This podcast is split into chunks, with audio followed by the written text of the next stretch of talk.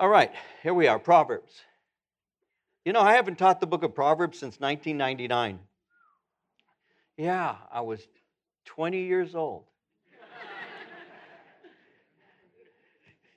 Don't laugh so hard. So, um, we'll look at this together. I'm going to give you an introduction. I'm going to first I'm going to read verses 1 through uh, 1 through 5, actually 1 through 6. I'll read 1 through 6. I'm going to give you an introduction to give you some background and information that is important for the understanding of the book, and then we're going to go into uh, chapter 1. So we're going to look at chapter 1 today. So beginning at uh, Proverbs chapter 1, verse 1, reading to verse 6. The Proverbs of Solomon, the son of David, king of Israel. To know wisdom and instruction, to perceive the words of understanding to receive the instruction of wisdom, justice, judgment, and equity, to give prudence to the simple, to the young man, knowledge and discretion. A wise man will hear and increase learning, and a man of understanding will attain wise counsel. To understand a proverb and an enigma, the words of the wise and their riddles. Okay, let's give you an introduction so we have a backdrop, and then we'll move into the verse by verse approach to, to the book of Proverbs. So notice how it begins by simply saying the Proverbs of Solomon, the son of David, king of Israel. So we see that this book was written primarily by Solomon. And Solomon was the son of King David and a woman we all know in Scripture by the name of Bathsheba. Solomon is the main contributor, which is why it's referred to as the Proverbs of Solomon. Now, when you look in the history of Israel, you see that King Solomon reigned from 971 BC to 931 BC. And when you read the Bible, you'll discover that three books are attributed to him you have the Song of Solomon, the book of Proverbs, and Ecclesiastes. It's been said, though I don't know how scholastic this really is, but it's been said that the Song of Solomon was written when he was a younger man. Because when you read the Song of Solomon, it's a song uh, that's filled with passion. So it's been said that the Song of Solomon was written when he was a younger man, that Proverbs was written when he was in his middle age, and that Ecclesiastes, the third book that he wrote, was written in his older age. Well, no man was better qualified to write this book because he's regarded as the wisest man. You see, remember how that God had spoken to Solomon and said, Ask anything of me. As high as the heavens, make your request. And Solomon made his request. He asked for wisdom. And it says in 1 Kings 4 29 and 30 that God gave Solomon wisdom and exceedingly great understanding, and largeness of heart like the sand on the seashore. Thus Solomon's wisdom excelled the wisdom of all the men of the east and all the wisdom of Egypt. In 1 Kings 4:34 it says, "And men of all nations from all the kings of the earth who had heard of his wisdom came to hear the wisdom of Solomon." Now, he was quite a prolific writer. He was a, a man who spoke, according to 1 Kings 4.32, 3,000 proverbs, and he wrote 1,005 songs. Only around 800 of his proverbs are recorded in the book of Proverbs. Now, just to give you some more background, chapters 25 through 29 were assembled during the reign of another king by the name of Hezekiah. Hezekiah ruled from 715 to 686 BC. And uh, they collected it in order that uh, Hezekiah could benefit the people with God's word. There are other contributors that are mentioned. Proverbs 22 17 all the way to 24 34 consists of the words of the wise. These are the sages. They had sayings that Solomon may have collected and edited. In chapter 30, uh, chapter 30 is written by an unknown writer by the name of Agur. And chapter 31, we'll see, was by King Lemuel. There's no biblical information on either of these two men. But as you look at Proverbs, the question has to be asked why would we study it? And the reason we study the book of Proverbs is it imparts wisdom. The word wisdom, when you speak of wisdom, speaks very basically of the ability to live life skillfully. So, this is one of the few biblical books that declares its own purpose. It's in order to impart wisdom. So, Solomon declares in the first chapter that he intends to impart wisdom, instruction, understanding, prudence, knowledge, and discretion to the one who will hear. And so that's what we're going to be looking at as we go through the book of Proverbs. This is a book that is written that's intended to impart wisdom, but the caveat is that you want to hear that you want wisdom. We're going to look at that in some detail as we go through our introduction in just a moment. But let's begin again in verse 1 the Proverbs of Solomon, the son of David, the king of Israel. The word proverb is a saying, it's a, uh, a saying of ethical wisdom. It's a lesson that uses comparisons to reveal truth. A, a proverb has a purpose to keep somebody from choosing the wrong course of action. And so a proverb is intended to give proper information so that we can make right choices. And so it's spoken of as the Proverbs of Solomon, the son of David, king of Israel. And then he goes on in verse 2 to say, to know wisdom and instruction, to perceive the words of understanding, to receive the instruction of wisdom, justice, judgment, and equity, to give prudence to the simple, to the young man knowledge and discretion. And then he says, A wise man will hear and increase learning, a man of understanding will attain wise counsel. And so he says to know wisdom, instruction, and to perceive words of understanding, to receive instruction. Solomon desires us to know. The word know uh, speaks of attaining. He wants us to attain wisdom. And again, he wants us to grow intellectually and experientially. He speaks of wisdom. And again, I mentioned that wisdom is the, the art of skillful living. In verse 2, he speaks of instruction because that's what he wants to receive for us to, to know wisdom and instruction. In verse 3, to receive instruction of wisdom. The word instruction speaks of mental and spiritual discipline. It's the training of the moral nature which accompanies the gaining of wisdom. It's gaining that which is worth having. Because a lot of people have a lot of information that's not worth having. A lot of us have things in our heads that we don't even need to know anymore. And I still have something, I just, it comes to mind. See, I'm telling you, kind of rattling around, and all said, Hey, why don't you tell him this? Stanley, Stanley, Stanley Chevrolet, two blocks off the Santa Ana Freeway. 11980 East Firestone, Stanley Chevrolet. Why do I know that? I don't know. But I've known it for 50 or 60 years, and I can't get it out of my head.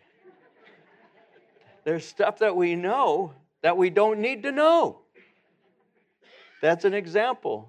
I could give you more. You don't want any more. But so, wisdom and instruction and, and uh, understanding, it, it, this is all something that speaks of value. And he wants to impart to us those things that matter, to teach us to live skillfully, to have a mental and spiritual discipline, to gain discernment, that word understanding in verse 2, to gain discernment by comparing uh, two things and then choosing what is better. That's what he wants us to have. In verse 4, he speaks of prudence. We don't use that word prudence uh, very much, if at all, anymore. It, it, speaks of that which is circumspect. And what is circumspect speaks of walking with an awareness of your surroundings. Being aware of where you're at is prudence. It's, it speaks of shrewdness, actually. And the word discretion speaks of being on the alert in order to escape evil in order that you might find good. So I want to give you wisdom, he says. I want to give you instruction. I want you to have understanding. I want you to have prudence, and I want you to have discretion. And that's the reason why he's writing the Proverbs of Solomon. You see, in pursuing the wisdom of the Lord, your life will be skillfully lived, spiritually and mentally disciplined. You will be able to compare things, make the best decisions, and live in such a way that you are pleasing to those you live amongst. Do you want that? I do. And how do you gain that? We'll be studying the book of Proverbs, and that's how you gain it. Notice how he says in verse 5 A wise man will hear and increase learning, and a man of understanding will attain wise counsel. The evidence of a man being wise is revealed by his desire to increase his learning. You see, anybody can have godly wisdom, but they need to diligently impl- apply themselves to the gaining of it. And wisdom is something very often that is gained over a lifetime. We know that God gives wisdom because, as mentioned earlier, God gave wisdom to Solomon. And according to Proverbs 2, verse 6, the Lord gives wisdom. From his mouth comes knowledge and understanding. So we know that God gives wisdom. But we also know that it comes in other ways. It comes, for example, by being taught to us. Uh, our parents, as we grew up, those of influence, have given to us the ability to gain wisdom. In Proverbs 4, verse 11, it reads, I have taught you in the way of wisdom, I have led you in right paths. So God gives wisdom, and He imparts it very often through teachers who teach us the proper way to live and to gain this wisdom. We're going to see as we study Proverbs uh, how to gain wisdom. We know that wisdom is something that is to be valued, it's something that we're supposed to be pursuing. Because according to Proverbs 16, verse 16, how much better to get wisdom than gold? Think about that for a minute. How much better to get wisdom than gold? And get understanding. To get understanding is to be chosen rather than silver. Now, the average person today, maybe even amongst believers, would say, I, I haven't paid my bills with wisdom lately. Nice. I, I could use some gold to pay my bills. And wisdom would reply, Well, if you had me, you wouldn't be paying that much now, would you? And so, how much better to get wisdom than gold, and to get understanding is to be chosen rather than silver. It is to be pursued. Proverbs 2, verse 2. Incline your ear to wisdom, apply your heart to understanding. Proverbs 4, verse 7 Wisdom is the principal thing. Therefore, get wisdom. And in all you're getting, get understanding. Wisdom is something you prayerfully seek. James 1, verse 15 If any of you lacks wisdom, let him ask of God, who gives to all liberally and without reproach, it will be given to him. And wisdom is something that can actually increase with age when the person is living for the Lord. I had spoken to my pastor, Chuck, on one occasion, and I asked him Pastor, when, do, when does a minister retire out of ministry? And he said to me, When I stop enjoying what I'm doing, it's time for me to get out. As long as I love what I'm doing, he says I should remain. And then he said this He said, You know, one of the things about ministry is this. He said, Dave, he said, the longer you live and the longer you walk with the Lord, the more you have to give to somebody else. He says it's the one thing that you actually gain through life over time more experience with God, more knowledge of His Word, more experience with His, His Spirit and all. And so a long life that is lived for the Lord very often is a life that is filled with, with wisdom. In Job 12, verse 12, it says, Wisdom is with aged men, and with length of days, understanding. Uh, wisdom has a fruit that it produces. James 3:17 says, "The wisdom that is from above is first pure, then peaceable, gentle, willing to yield, full of mercy and good fruits, without partiality and without hypocrisy. Wisdom results from the fear of the Lord. You see then in verse 7 where it says, The fear of the Lord is the beginning of knowledge. Fools despise wisdom and instruction. And in Job 28, verse 28, it says, To man he said, Behold, the fear of the Lord, that is wisdom, and to depart from evil is understanding. And the New Testament makes it clear, and you'll see this later on as we study through Proverbs, that this wisdom is bound up in Jesus Christ. Colossians 2, verse 3 says, Concerning Jesus, in whom are hidden all the treasures of wisdom and knowledge. And so, Solomon's desire is for us to know the Lord, to understand his ways, to perceive the words of understanding, he says, to receive the instruction of wisdom, justice, judgment, and equity. He goes on in verse 6 to say, to understand a proverb and an enigma, the words of the wise and their riddles. To understand a proverb, proverb and an enigma.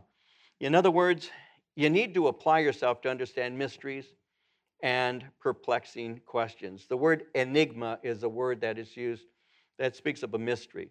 When it speaks of riddles, it talks about difficult or perplexing questions. So, to understand a proverb, it means that you apply yourself to understand. Some things take mental discipline, they just don't come naturally. You don't go to bed dumb and wake up wise. We'll just put it that way. You go to bed, doop, doop, doop, doop, and the next morning you wake up and, oh, you're so profound. It doesn't work that way at all. Uh, you actually apply yourself. You apply yourself to the gaining of wisdom. We'll see that in chapter 2 next week when we gather. Uh, and we see, especially in the first six verses, how that works. But you apply yourself to the gaining of wisdom. It's like what Paul said as we've been studying through 1 Timothy, how Paul said in 1 Timothy 4 15 and 16, uh, meditate on these things, give yourselves entirely to them, that your progress may be evident to all. Take heed to yourself and to the doctrine. Continue in them, for in doing this you will save both yourself and those who hear you. So there's a pursuit. If you want to grow in your understanding, if you want to grow in wisdom, it's got to be the chief desire of your heart. It's got to be more valuable than gold. It's got to be more valuable than silver.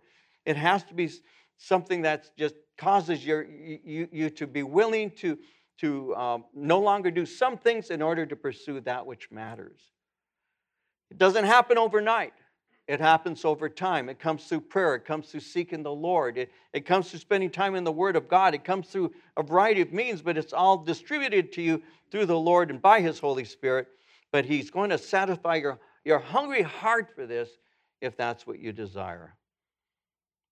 Where does it begin? Verse 7 The fear of the Lord is the beginning of knowledge, but fools despise wisdom and instruction. This is the principal part of knowledge a reverential submission to God. Interestingly enough, this is unique. The fear of the Lord, this is unique in all wisdom literature. You see, for unbelievers, wisdom doesn't uh, begin with God. It does not begin with God. When you read the writings of some of those who are, are, are spoken of as, as profound writers, the Greek thinkers of an earlier day and all, even modern writers that are perceived as being uh, very deep, uh, the overwhelming majority have no fear of God at all. And many of them that are looked at today as being profound are atheists.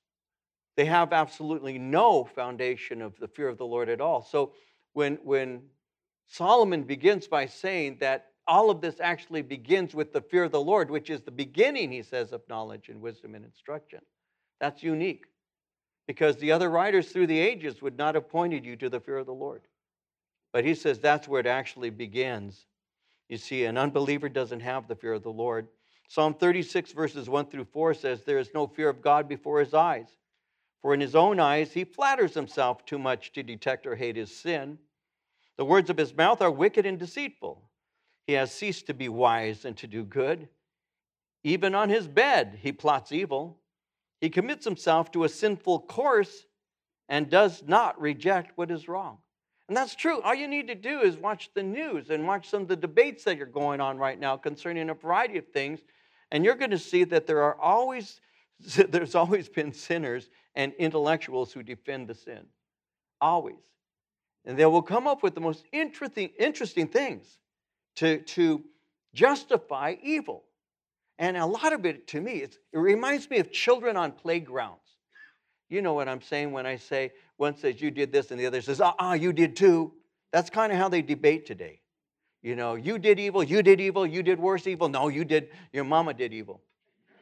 I mean, that's kind of where it's at today. It's crazy. but it's true. So, with the Proverbs, it, you'll see this. Listen, wisdom begins in the fear of God. That's where it begins. It is the root of all wisdom to know and understand his ways and to realize the power that he has, his majesty, how awesome he is. And when you have this right sense of reverential awe of God, It drives your life to do that which is pleasing to Him. But when you don't have that, then you will be driven to do what pleases yourself. That's what you'll do. You will please yourself to the hurt of others. And so Solomon begins. The man who is the wisest man says this is where it begins. It's the principal part of knowledge. And that's something that he never ceased recognizing, even in his darkest days. When you read the book of Ecclesiastes, it's one of those books that you go through 12 chapters and he tells you all the things that he did. He, he, in his kingdom, when you read concerning the life of King Solomon, in, in his day, gold was like dust. I mean, it was like dirt. I mean, he lived in an opulence. He lived in a, in, in a, a lifestyle that even the richest people who've ever lived have never compared to how Solomon lived. There, his, his lifestyle was beyond. He had his fill of every desire that man could have, every entertainment, he experienced it. He even went to the folly of alcohol. He drank, he had as many women as he wanted. He had everything. And you read Ecclesiastes and he'll tell you, and then he'll, he'll, he'll say what he had done, and then he'll say, And I discovered everything under the sun is vanity. And I did this, and I did that, and I did this, and then I discovered it was vain. And then I did this, and I did, and he does that for 12 chapters. And you see this man speaking of all that he did. Read Ecclesiastes. See what I mean? all that he did, all that he had, all the fame that he had. People would travel, you know, the very famous Queen of Sheba. She came to see him. She said, I've heard wonderful things of you, but I didn't hear half of the truth of it. She said, and she blew her mind when she visited him. This is a man that had everything that an individual could want. Everything that a man could want. And he said at the end, Ecclesiastes 12, 13, and 14. Let us hear the conclusion of the whole matter. Fear God, keep his commandments, for this is man's all. For God will bring every work into judgment, including every secret thing, whether good or evil. One of the things that's interesting, Scripture reveals to us, is there's no secret thing. God knows it all, He sees it all. Uh, we don't think that sometimes. We think we can hide things from him. We even try to hide our thoughts from him. But he tells us in Psalm 139, he said, I already know your thoughts before they're formed. I already know the words before they're on your tongue. I know it all. You can't hide a thing from me. And uh, Solomon said, No. He said, We need to realize that this is the conclusion of all things fear the Lord. So Solomon knew fearing God had benefits both in this life and in the life to come. And it is revealed in a righteous life, and it adds years of life and a blessing. In Proverbs 19:23 it says the fear of the Lord leads to life, and he who has it will abide in satisfaction. He will not be visited with evil. When you have the fear of the Lord, it keeps you from doing an awful lot of things that would end up with you paying a price later on. So he speaks concerning how the fear of the Lord is the beginning of knowledge, but he says, fools despise wisdom and instruction. Verse 8 My son, hear the instruction of your father. Do not forsake the law of your mother, for they will be graceful, be a graceful ornament on your head and chains about your neck. So, a practical outworking of the fear of the Lord will be the teaching of God's word to your children. He says the fear of the Lord is the beginning of knowledge, and then he commands in verse 8 hear the instruction of your father. When you give the word of God to your family, if you're a parent here today, when you give the word of God to your children, the word of God produces the moral foundation by which choices will be made in the future. You're giving to them a moral grid. When you pour into your children, when you instruct them in the ways of the Lord, they will have a backdrop by which they're going to be able to judge what is right and what is wrong. That doesn't mean they will always do what is right. Because if they have their mother's nature, they'll be bad. No, if. Of course, I'm teasing. We received the Adamic nature, came from Adam. But I love to tease that way. No, they're going to do what, what sinners do.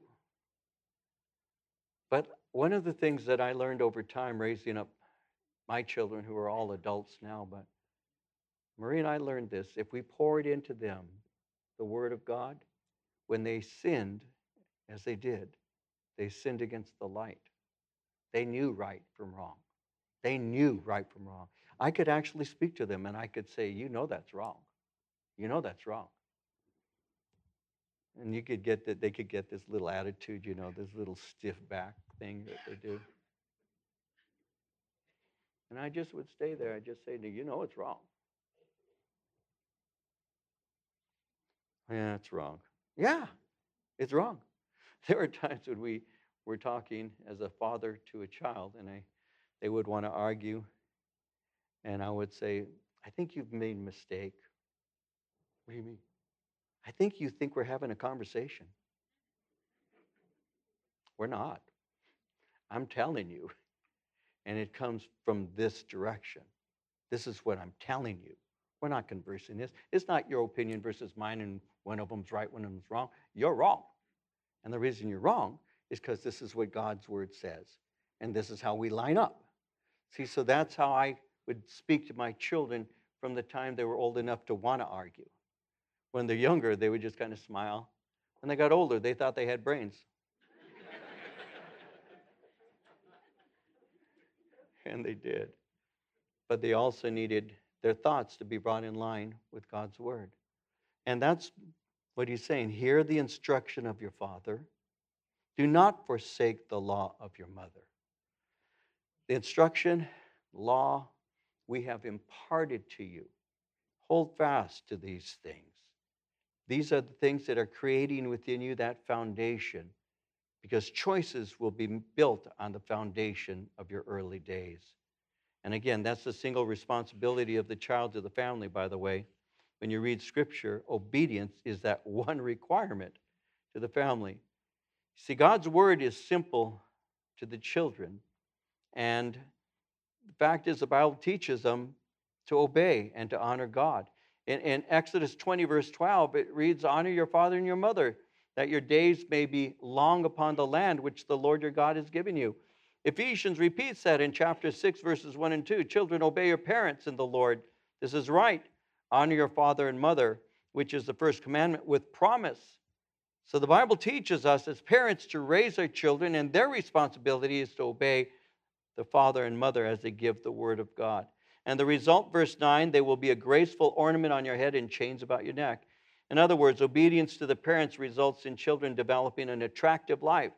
It speaks of graceful ornaments. When it speaks of these graceful ornaments, those are beautiful, charming qualities, qualities that develop. It's a result of practicing what they're being taught. He says, This is what it's going to be like. It'll be a beautiful character. Then he goes on to warn, verse 10 My son, if sinners entice you, do not consent. If they say, Come with us, let us lie in wait to shed blood. Let us lurk secretly for the innocent without cause. Let us swallow them alive like Sheol and whole like those who go down to the pit. We shall find all kinds of precious possessions. We shall fill our houses with spoil. Cast in your lot among us. Let us all have one purse. My son, do not walk in the way with them. Keep your foot from their path, for their feet run to evil. They make haste to shed blood. Surely in vain the net is spread in the sight of any bird. But they wait, they lie in wait for their own blood. They lurk secretly for their own lives. So are the ways of everyone who is greedy for gain. It takes away the life of its owners. And so, if sinners entice you, do not consent. Even if they say, Come with us, what is this? This is an exhortation. And notice it begins in the first chapter. It's an exhortation to stay away from bad company. Interestingly enough, if you look at this, and I want you to see this, you may think I'm teasing you, and I'm really not. Notice what it says in verse 10 11, if sinners entice you, do not consent. If they say, Come with us, let us lie in wait to shed blood, let us lurk secretly for the innocent without cause. Goes on. You, you know what he's saying here? You, you, this, stay away from gangs. Isn't that interesting? That's what he's saying. Stay away from gangs. That's what was just described here. You may not even noticed it as I was reading it to you. But that's what he's saying. Son, stay away from bad guys. Stay away from bad company. And in this way, he's describing the gang style, the gang lifestyle of his day. Isn't that interesting? But that's what he's describing right now. He says, he says if, if gangsters are persuading you, if they allure or seduce you to join their gang, don't do it. In verses 11 and 12, you notice he says they lie in wait to ambush. They're waiting to, to assault, to seduce, maybe even to kill. And they boast that they're so tough that they can take even the most powerful person as surely and as swiftly as death swallows its victims. It, gives promises in verse 13 and 14. Uh, that they're saying, We'll find all kinds of precious possessions. We're going to fill our houses with all of this stuff. In other words, after robbing people, our houses are going to be filled with their possessions. And then they entice in verse 14 and they say, Cast in your lot among us. We'll have one purse. In other words, we're going to have easy and quick wealth, and we're going to give to you a share of whatever it is we get. So they're enticing you. And what is his command? Verse 15 My son, do not walk in the way with them. Keep your foot from their path. Don't do it. Stay away from them. Don't get involved with them. Why? Verse 16 For their feet run to evil, and they make haste to shed blood. They live for evil, they hurry to perform it, and they're willing to injure the innocent to get what they want. I'm watching the news just yesterday.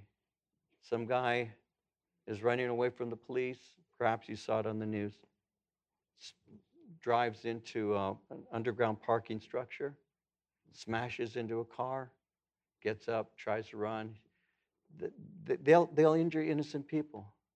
A, a mother and a child will be driving, and, and somebody's trying to evade the police after robbing somebody, smashes into the car, kills the child. They, they, they don't think, and that's what Solomon's saying. They're going to do anything they can to get away, and they're going to do anything they can to the innocent if it gets them what they want. So he's saying, Son, don't do it. Their feet run to evil, and they make haste to shed blood. In verse 17, surely in vain the net is spread in the sight of any bird. Um, even birds are wiser than these evil people. A, a bird will avoid a trap, but they don't. At least be as wise as a bird that avoids a trap that ultimately ends up killing them. So he's saying, you know, a bird knows to stay away from that which is dangerous. Son, you ought to know the same. He goes on and he says in verse 18, but they lie in wait for their own blood. They lurk secretly for their own lives. So are the ways of everyone who's greedy for gain. It takes away the life of its owners. So the blind folly of greedy people results in their own destruction. It takes away the life of its owner. In other words, they're not going to get away with it. Sometimes it appears that they are, but they don't. You don't get away with it. You end up paying the price. He says, and they're going to, it's going to, they will reap what they have been sowing.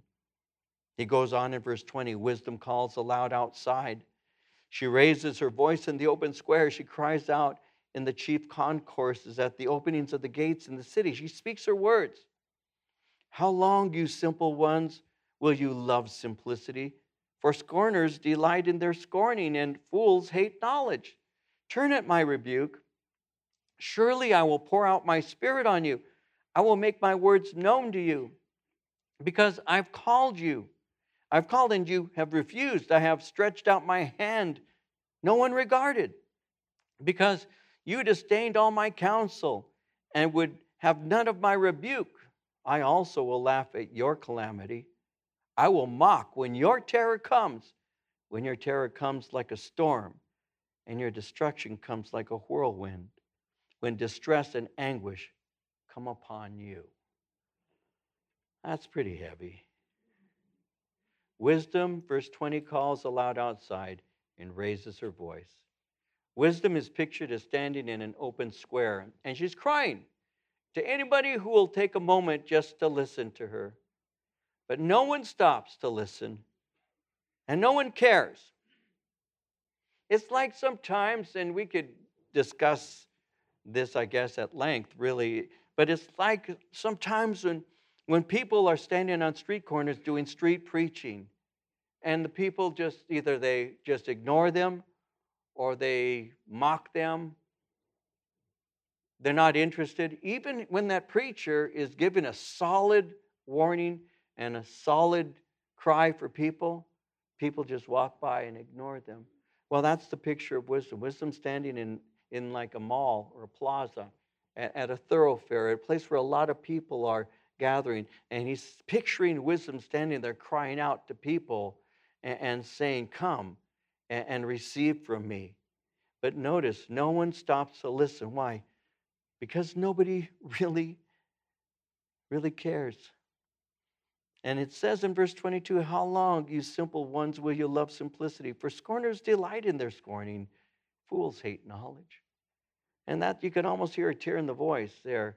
He speaks concerning the, the, the simple. The word simple there speaks of people who are naive. Uh, these are those who are satisfied with life as it is. They really don't need much more than food and drink, a place to live, something to watch on TV. They, they have no desire for anything deeper than that. So he refers to them as the simple ones in verse 22. In verse 22, he speaks of the scorners. The scorners are interesting. You've got like two categories. On the one, you've got the person who's happy watching the game, drinking a beer, and that's as far as he wants to go. That's that's life for him. But then you have the scorners. The scorners are the cynical, they're the defiant ones. They have no shame, they have no conscience, they have no decency.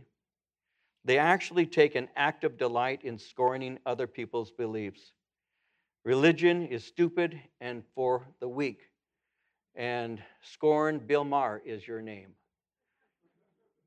because there are guys like him who have their programs and that's all they do is they, they make movies or religious and things like that to mock people of faith that is a scorner a person who looks at you and looks at me and there are many who see us believers as real just very simple minded very naive very unsophisticated uh, uneducated just foolish people you know, we cling to our God and our guns and our religion. They're scorning us.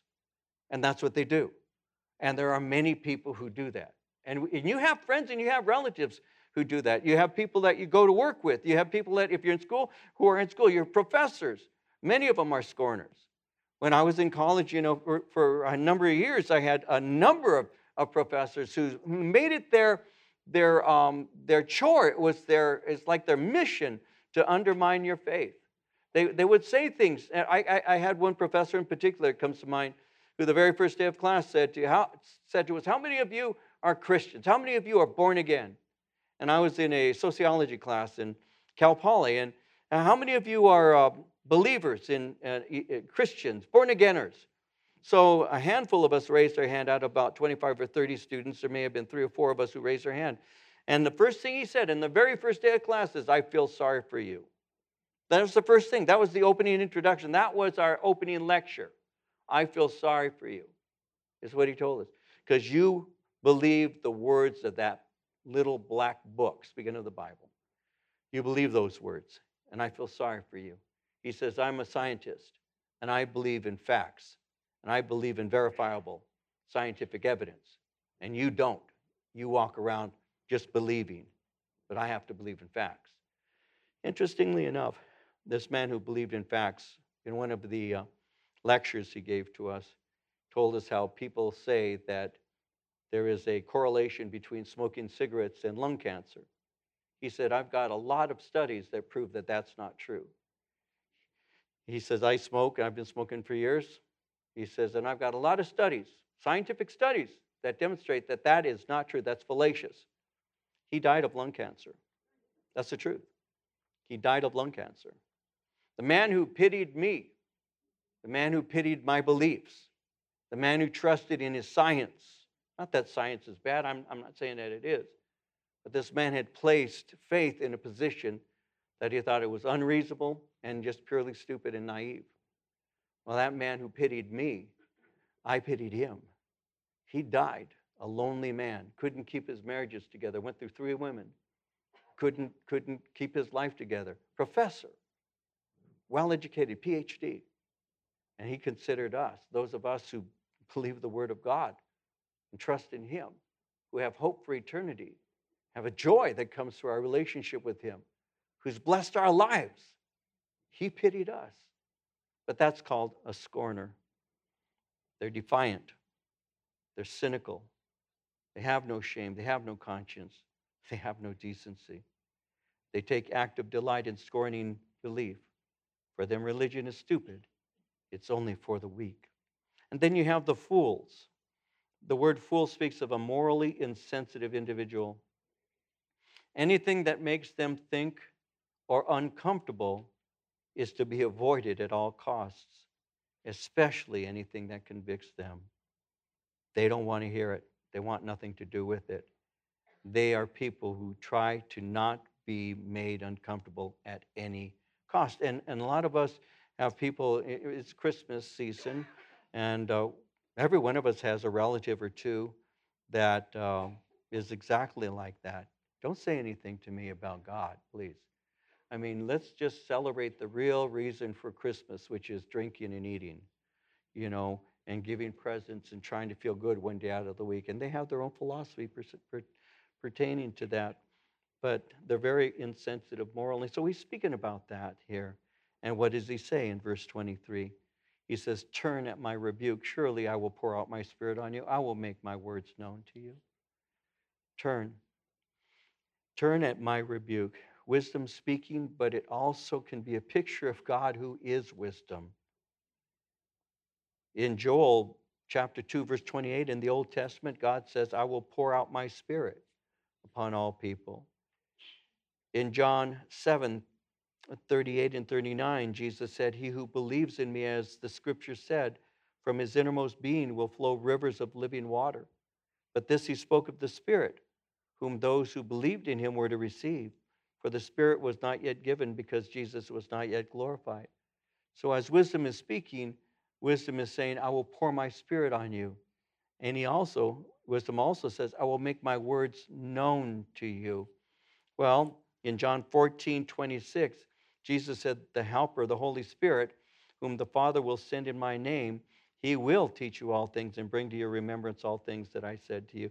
Listen, when you turn to the Lord and you say, God, I, I want your wisdom and I want to understand your ways, He says, I'll, I'll make myself known to you. Guys, understand that today. Understand that you haven't been left in the dark. You haven't been left alone. You haven't been left without wisdom. You haven't been left without understanding. God says, I will give it to you. But you do pursue Him. You wake up in the morning and you say, Today is the day the Lord has made. I will be glad. I'll rejoice in it. Lord, I'm going to pursue you. I will seek you with all my heart today. I'm going to pursue you. I'm a believer. I'm going to follow you today, Lord. You're going to give me a lot of opportunities today to be a witness for you. And there are going to be a lot of opportunities to stumble. God, I need your help. And I want to start out right with you today. And even as it says, turn up my rebuke, I will pour my spirit on you. I will make my words known to you. And so you say, Lord, I'm going to read your word. I'm going to pray. I'm going to seek you. I'm going to serve you today. You have promised that you would do this for me, and I know you will. In verse 24, I have called, you refused. I have stretched out my hand, no one regarded. Because you disdained all my counsel and would have none of my rebuke, I also will laugh at your calamity. I will mock when your terror comes. When your terror comes like a storm, your destruction comes like a whirlwind. When distress and anguish come upon you, I have called, I've stretched out my hand, you refused. You didn't regard, you disdained, you rejected counsel, you would not receive correction. Therefore, because you refused all of this, I will leave you to reap the consequences. You see, when things are going well for you, you mocked me. When things were going good, you rejected my counsel. You didn't need me. You had no time for me. You had no desire for me. You didn't need me. That's, that's the interesting thing. Have you guys ever noticed how, how, how even we as a nation, we begin to turn our back slowly but surely on God? And then a storm hits or a fire hits. And people begin to cry out. And they say, Where is God? Where is God? Where is your God? Well, wait a minute. You kicked him out a long time ago. You did. You, you said, We don't want you in the classroom. You said, We don't want teachers praying. Speaking of Jesus Christ, you, you said we don't want to say even the most simple, inane thing like Merry Christmas. It's got to be Happy Holidays because we don't want to offend people. You've been kicking God out for years. And then you have a problem and you say, Where is God? You tell me where He is because you're the one who told him to leave. That's a fact. And the Lord here, look what He's saying. I called, you refused. I stretched out my hand. No one regarded. You disdained my counsel. You would have none of my rebuke. So you're reaping what you're sowing. I'll laugh at your calamity. I'll mock when your terror comes. When your terror comes like storm, your destruction comes like a whirlwind. When distress and anguish come upon you, you're going to call, but I won't answer. You're going to have trouble, but no resource to deal with them. And the tragedy will leave you devastated because you were not prepared to deal with it. He says in verse 28 they will call on me, I will not answer. They will seek me diligently, they will not find me, because they hated knowledge, did not choose the fear of the Lord. They would have none of my counsel, despised my every rebuke. Therefore, they shall eat the fruit of their own way, be filled to the full with their own fancies. For the turning away of the simple will slay them and the complacency of fools will destroy them. Isn't that cheery? You refused God. You refused my word. You refused to seek me. You refuse to communicate through prayer.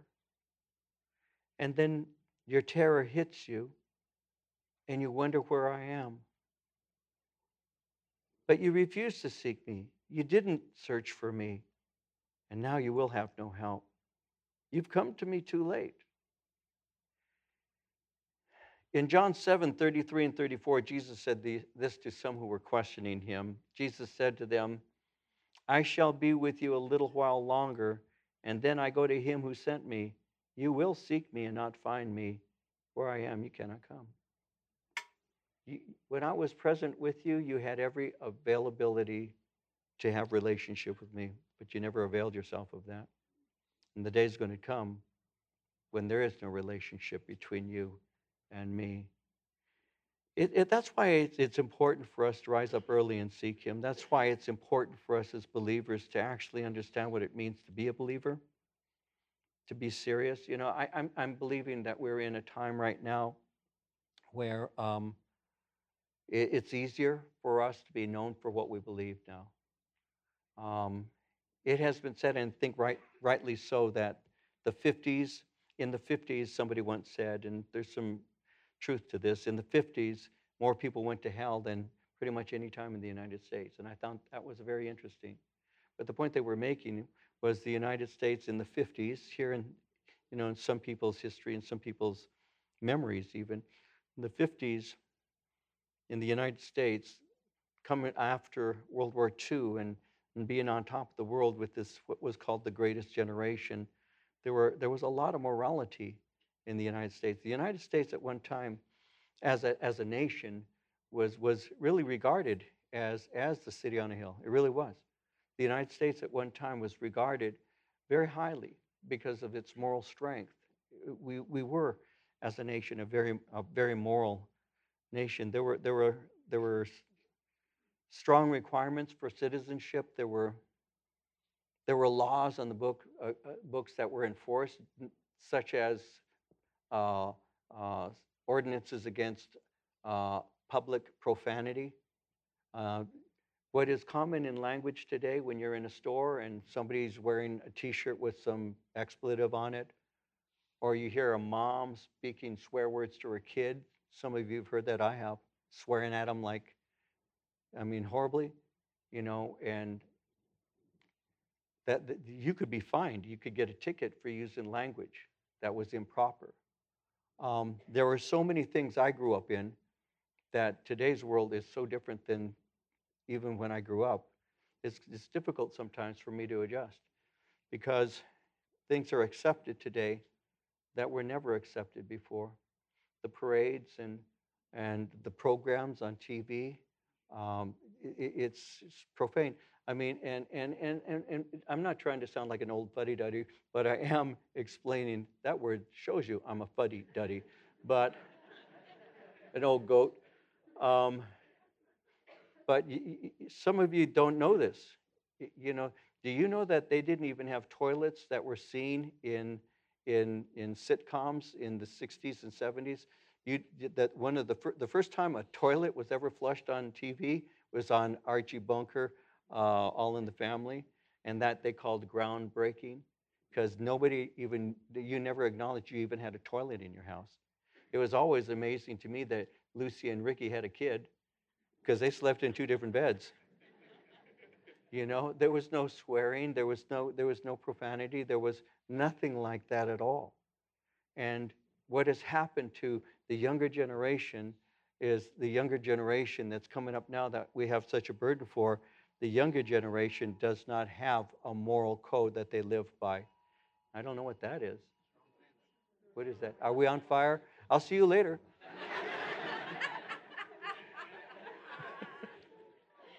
I don't know what that is. Oh, that's an Amber Alert. Okay. All the iPhones are going off. Oh, I get it. We didn't have iPhones.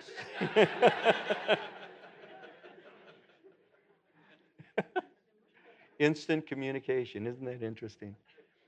See, so we live in a different time. My illustration, perfect. In a different time. Telephones used to be used to talk on. So we, we, we as a society have become hardened. And so you'll have people who argue and say, keep your religion to yourself.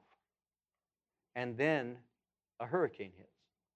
And then a fire hits. Then a flood hits. And the church responds. The church sends teams. The church cleans out people's houses. The church prays with a hurt woman, cares for her children. The church does that. Church always has done that. But see, the world will say, We don't need you, God. We can do it ourselves, God. But God says, I'm going to leave you to yourself. And that's what he's saying. You would have none of my counsel. You despise my every rebuke. Therefore, they shall eat the fruit of their own way and be filled with full of their own fancy. For the turning away of the simple will slay them, and the complacency of fools will destroy them. But whoever listens to me will dwell safely and will be secure without fear of evil.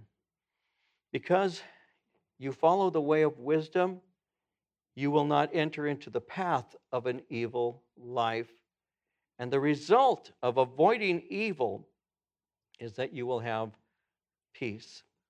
In Isaiah 26, 3, you will keep him in perfect peace whose mind is stayed on you because he trusts in you. If I can give you anything as a closing thought about this, I can tell you this. I've been walking with the Lord for a long time now, and I can tell you what he just what I just read out of Isaiah 26, God keeps you in perfect peace. You know why? Because my God does not fail. My God does not fail. My God does not fail. God has always been right on time. God has always done what He promised. He always has. He always has. And I, I can tell you that. I've been walking with the Lord this month 47 years. 47 years. And I can tell you, my God has always been on time. Now, when I was young, I wondered if he was going to show up. I did. You, you, you, can, can you not hear me groaning? Uh, can you not see what I'm going through? God, you see my tears, you hear my cry. I've been there, done that. We all do. And then the Lord says, I'm always on time. Not a second too soon and not a second too late. I am always right on time. He always is. So I've learned to wait patiently on the Lord because He will arrive at the right moment. And my heart can be in peace. And I am telling you, I have been the person who has struggled, wondering, God, and I've gotten to the place now in my walk with the Lord where I say, you know what? My God is good. My, my God will show up. My God does take care of me. My God has never forsaken me. My God will never leave me. My God loves me. My God is here because He promised He will keep His word. I will trust Him. And that's what the Lord is simply saying. They had nothing to do with me, they don't have me. But if you follow me, I'll be with you. I will be with you. Wisdom. We're going to have a good time going through Proverbs. Amen.